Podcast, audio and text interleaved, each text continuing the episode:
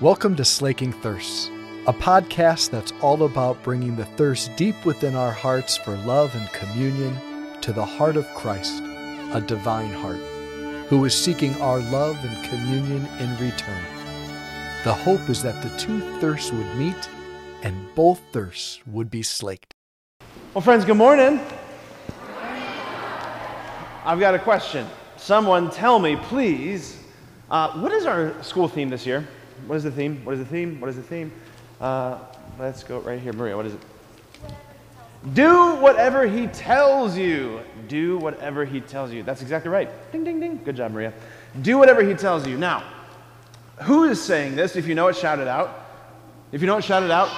Mary. Mary is the one who's speaking. Mary is the one who's speaking in this moment. She's the one who's saying, Do whatever he tells you. And who is the he that she's talking about? If you know it, shout it out. Jesus. Very good. She's talking about Jesus, right? So, the context of that conversation, the context of Mary's words, of course, are the wedding feast of Cana. Very good. Okay, we're doing pretty good, warming up our vocal cords. The wedding feast of Cana, where Jesus and his friends, they come to this wedding feast where these people are getting married, and there's a problem at the wedding. The couple, they ran out of wine. You need to have wine to have a good wedding celebration. They ran out of wine. So, the whole scene, we all know the story, how it goes, right? Mary goes to Jesus and says, They have no more wine, right? And Jesus says, Woman, what is this concern of mine? This, my hour has not yet come. In other words, he's saying to her, Mom, it's not yet time for me to reveal to the world that I am the Messiah. But what I will do for you, because I love you so much, is I will do a miracle that kind of points ahead to what I'm going to do in the fulfillment of my uh, mission. So, Mary then goes to the waiters. We know how the story goes. She goes to the waiters and tells them, draw some water out, right? The whole scene, right? Do whatever he tells you. Do whatever he tells you. And the end result of this is that we have 180 gallons of water that have turned into 180 gallons of wine. He takes water and he turns it into wine. He takes something that's really good, water. Who likes water? I like water, right? Especially when you're really thirsty, right? Hot day like we've had recently, like you're outside playing, you come inside, you're like, I need water. Good, good, good, good, right? Feels so good. He takes something that's good and he makes it into something even greater, right? He takes water, he makes it into wine. All because Mary said to these waiters, he said, she said, do whatever he tells you.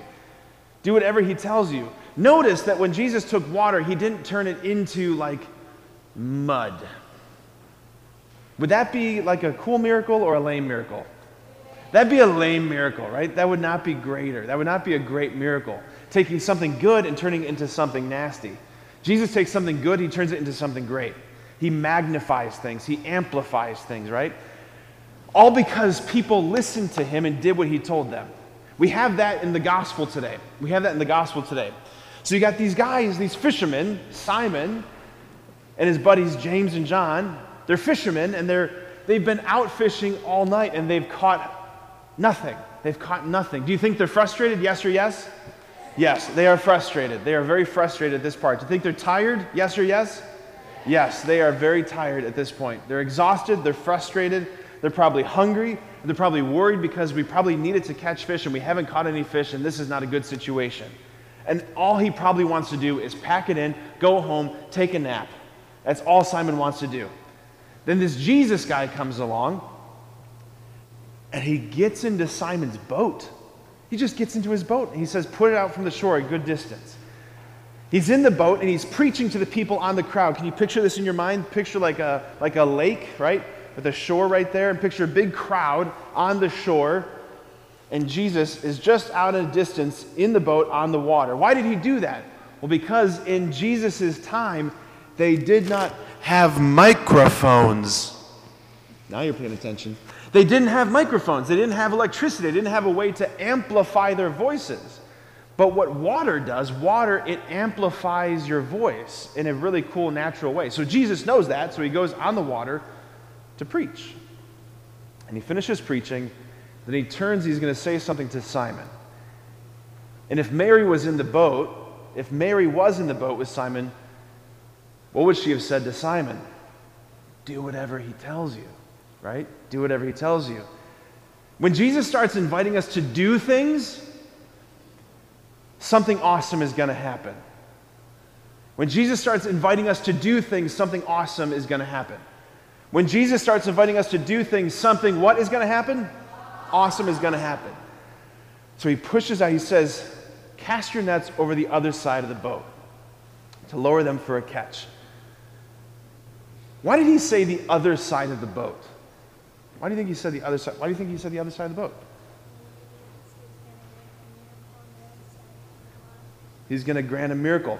If he says the other side of the boat, so what Jesus is saying is you're used to throwing the net on this side of the boat. It's just how you're used to doing it. This side of the boat. This is how you're used to doing things. This side of the boat. He says, try the other side of the boat. He's suggesting, try to do it a different way. Try this new thing. Try it in a different way. And what happens? They catch so much fish that the boats begin to sink, the nets are tearing. Think about this these are fishing boats. Fishing boats are designed for fishing, they're designed to take into them this big haul of fish. They're designed for this. What they're not designed for is the size of the catch that Jesus happens to do for them. They're not designed for the massive miracle that he was doing for them. Like these guys, when they made these fishing boats, they're thinking, okay, maybe we might catch, like a big catch would be like, I don't know, 100 fish. So we need to have a boat that's ready to get, that's ready to hold 100 fish. So they make that boat. Jesus comes along and he catches so much fish that their boat is sinking. Their boat is sinking. Like, guys, this is, this is Jesus. This is how our Jesus does things. When Jesus goes fishing, he catches so much fish that he sinks boats. When Jesus, Jesus makes bread, he makes so much bread that he feeds 15,000 people and there's scraps left over. When Jesus makes wine, he makes 180 gallons of the best wine anybody's ever had. Jesus is a God of abundance. Say abundance. abundance. Say abundance. abundance. Jesus is a God of abundance. And when he invites us to do things, he's inviting us into adventure, right? So this whole year, we're going to be unpacking this theme. Mary saying to us, do whatever he tells you. Do whatever he tells you. And one of the big things in this, guys, is like Jesus told Simon, I know you're used to throwing the net on that side of the boat. I want you to try doing it on that side. Like, I know there's a lot of things that you're used to doing. There's a lot of ways that you're used to speaking. There's a lot of ways that you're used to playing at recess. There's a lot of people that you're used to talking to, that you're very comfortable talking to. There's a lot of ways that you're used to relating to your siblings. There's a lot of things that you're used to and comfortable with and familiar with. But Jesus is whispering to you, and Mary is suggesting to you if you do it a different way, something amazing might happen. Something amazing might happen. This is what Simon is teaching us today in this gospel, friends. To be willing to throw the net on the other side of the boat, amazing things happen. So, Our Lady is telling us today do whatever He tells you.